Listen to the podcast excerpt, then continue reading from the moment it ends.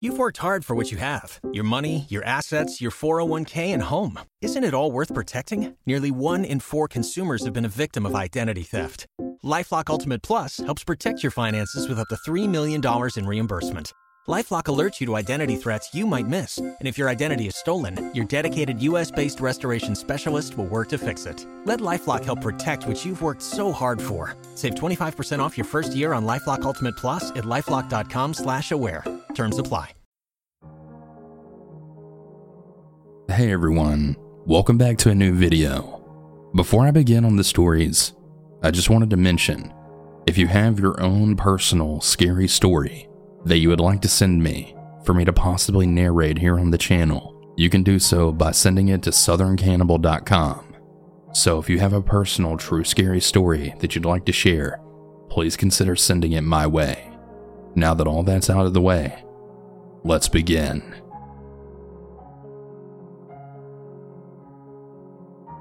Now, before I start with this story, I just want to say one thing after this experience. Everything literally in my life has changed. This happened in 2012 when I was 11 years old. Growing up in a Hispanic cultured city, you are constantly told about ghosts, demons, witches, and even about the devil himself whenever you misbehave. It's the traditional way to scare kids into being good. To add more context and info, I was born and raised and also currently living in a city called El Paso. The city is well known to be full of ghosts and demon activity. Most notably, the famous ghost girl from one of El Paso High's class pictures. This is different though, and still to this very day, I'm still looking for answers. I grew up near a cemetery called the Concordia Cemetery, and during summer vacation, I hung out with my best friend at the time, who we'll call Mike. Mike lived a few houses down from mine, so after school, I'd always go to his house and play video games like Grand Theft Auto or Call of Duty. Well, one day Mike and I were just playing Call of Duty when Mike's mom asked us if we wanted to go join her on walking around the cemetery. So, being 11 years old, I had this idea of why not get fit for the summer.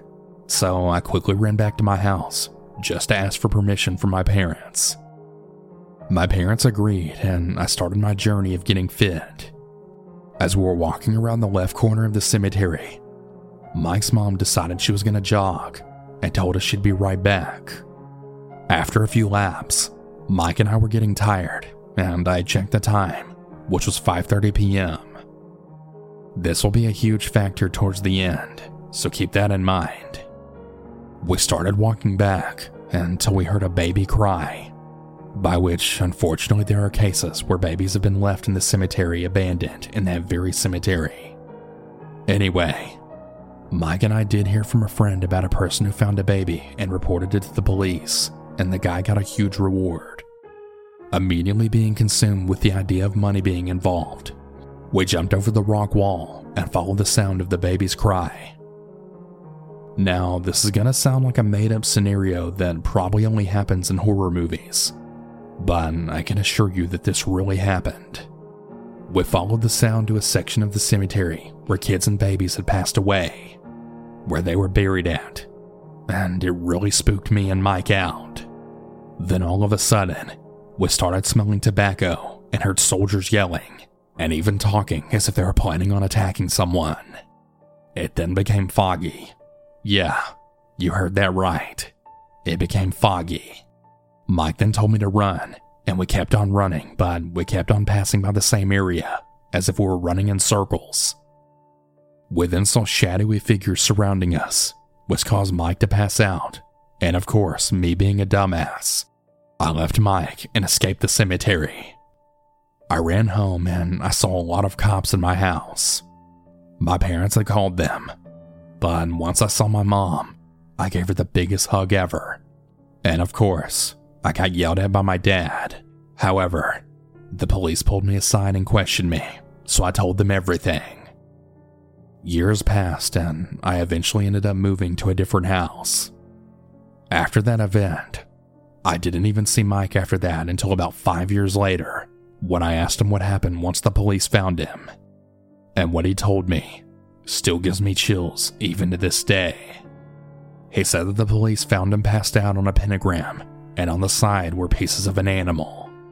It was then that I found out that that very cemetery was full of satanic stuff. Especially when the well known Night Stalker Richard Ramirez used to practice satanic rituals in an area close to where me and Mike had the experience. Here's what I think happened Mike and I disrupted a ritual and got the worst of it.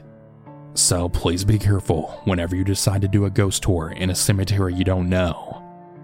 It's probably not worth the risk.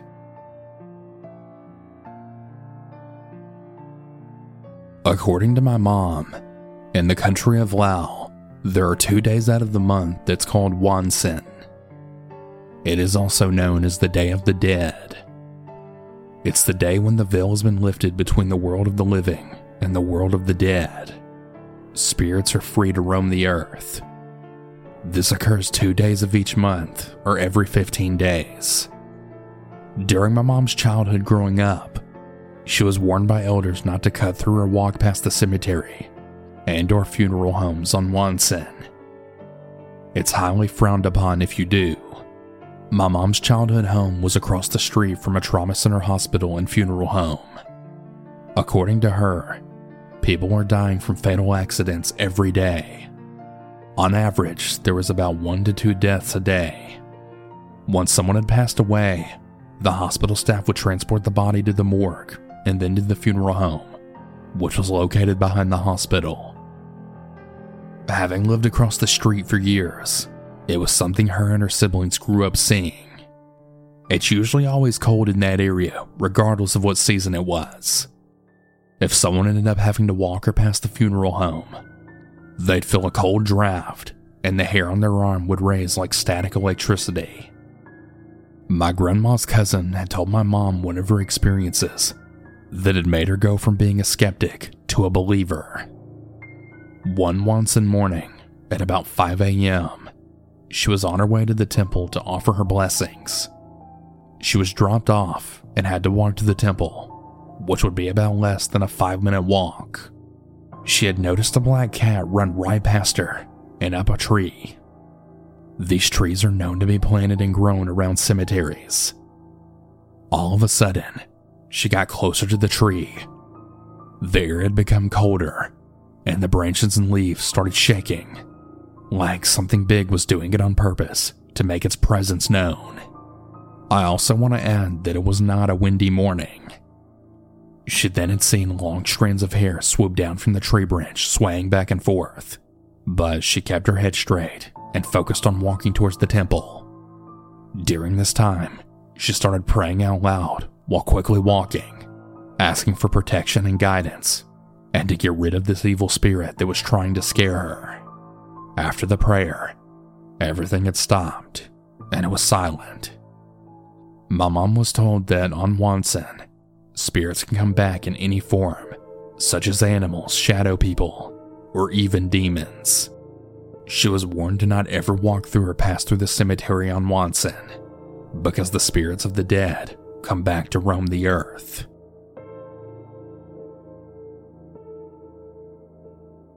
This happened to me two years ago. I went to visit my cousin in Murphys, California with my mom in October. We stayed in Old Town Columbia so that we could stay in the old hotel they have there. My mom and I have always shared a love of photography, so we brought our cameras to take pictures of the old cemetery up there. When we arrived, it was eerily quiet. I mean, it was early, and it was a far walk to reach the cemetery, so it made sense to me. We were really respectful while we were taking pictures, never touching the graves or stepping over them. I also paid my respects to the gravestones I took pictures of and moved on. I had my own room across from my mom's, so I was all alone. Around 11 p.m., I went to bed after saying goodnight to my boyfriend on the phone, but I wouldn't be asleep for long. At 2 a.m., I had heard a soft mumble that sounded like a woman. It brought me to consciousness, but not enough to wake me up entirely. Then I heard it. I heard a whisper Honey, you need to run. I was now fully awake. I sat up and asked, Huh? What do you mean? Then it grew louder. Run. When I didn't move, I heard a lot louder now. Run. Get out now. I jumped out of my bed, grabbed my phone, ran to the bathroom, and locked the door. I called my boyfriend to calm me down. He knew I was scared because things like this never even happened to me, and I'm only really jumpy when it comes to people. After talking me down, I finally went back to the room and went to the bed. I've never really reached out to spirits, but I asked her to watch over me while I slept because I had nowhere to run to. I didn't hear anything else, but I did feel the room change, and I fell asleep instantly. When I told my mom the next morning, she was shocked, but said it may have been something I heard from my dream. After we arrived home, I searched my pictures to see if I could find anything in the background that could maybe explain the voice I heard, but I found nothing. A year later, when we returned, this time with my cousin, grandma, and godmom, I told my godmom the story because she was in that room that I heard the voice in. She never heard the voice, but I was cautious the whole time I was there. I respect the dead. I don't do Ouija boards, and I'm scared of skinwalkers. I have always believed that whenever we pass, our energy goes into the universe. I've never believed that a spirit is stuck on Earth to forever roam. Whoever she was, or whatever she was trying to protect me from, I thank her. Maybe one day I'll return to that cemetery to see if I can sense her. But until then, I'll remain unsure.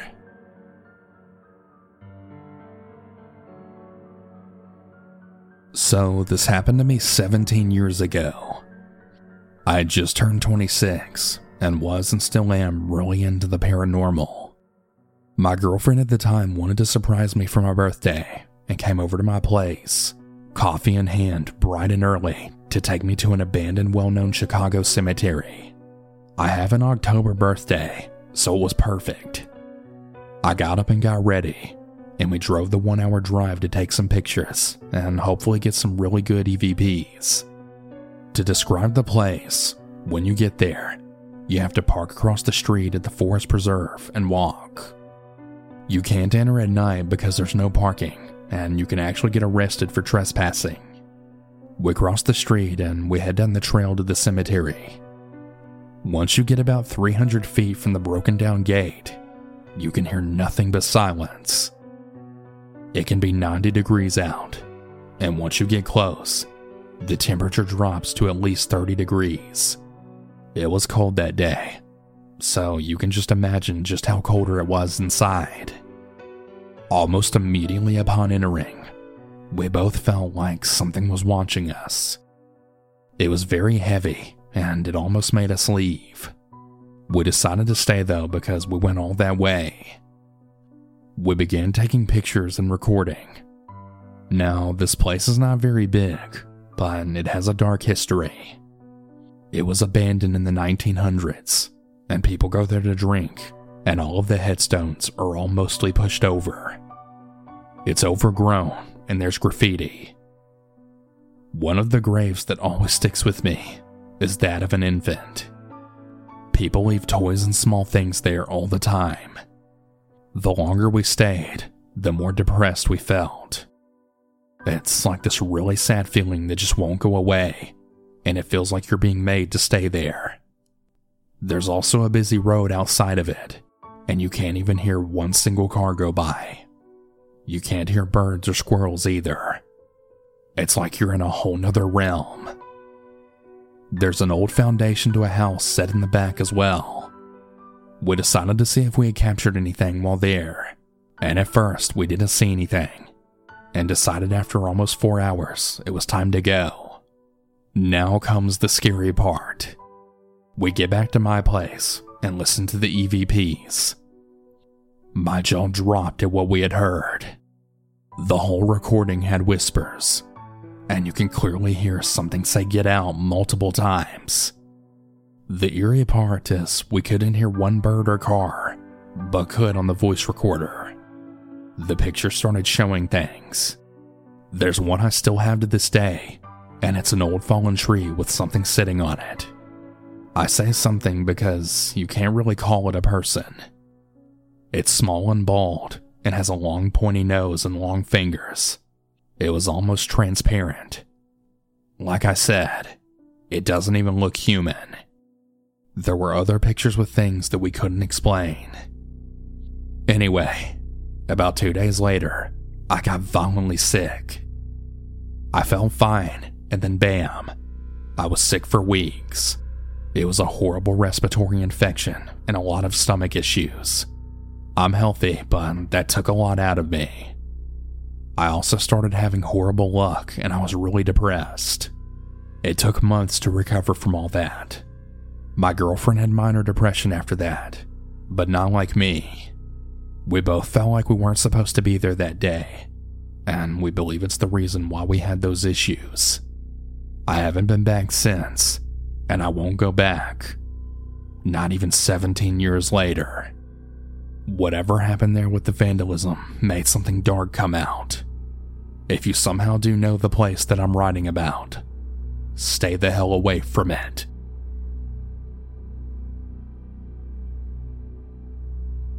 In December of 1989, I was six months old. Both of my parents were registered nurses, and my father worked the night shift. A cemetery was situated just outside of our backyard at the time, which had a tendency to attract people who were undesirable despite living in the suburbs. My mom was in the habit of bringing our cat Bud into the house every night before locking up. One night, she was unable to find Bud before I started crying and she needed to come back inside. She closed the garage door, checked to ensure that the car was locked, and then locked the door leading into the basement. She then checked on me, put me to bed, and started to walk across the house and into the kitchen. There was a long hallway between my bedroom and the kitchen. From the kitchen, my mom was able to see the driveway on one end of the house and the backyard and cemetery on the other. Around 10 p.m., she happened to catch a glimpse of a large silhouette sauntering across the cemetery and towards the house. She quickly double checked to ensure that all the doors and windows were secure. Within just a couple of minutes, she then heard scratching at the basement door. However, it was clear that it wasn't a cat. She remained silent, holding her breath. There was a brief pause, followed by a loud banging on the door. My mom then realized that she had unlocked the door leading from the side yard to the garage. In a panic, my mother called 911. The police arrived in under 15 minutes, but it seemed like hours. She paged my father multiple times while she waited, but he was unable to respond. To make matters worse, she was unable to walk back to my bedroom without passing several windows and making herself visible to the intruder, possibly multiple intruders at that. When the police arrived, they searched the property for whoever had been in the garage, no one was there, but my mom did discover Bud walked in the car and yelling. The cops were never able to figure out how this happened, as she had it locked to begin with. My father promptly installed a security system. My mom never had another experience with an intruder, but we did relocate nine months later. Always lock your doors, folks, and especially if you happen to live near a cemetery.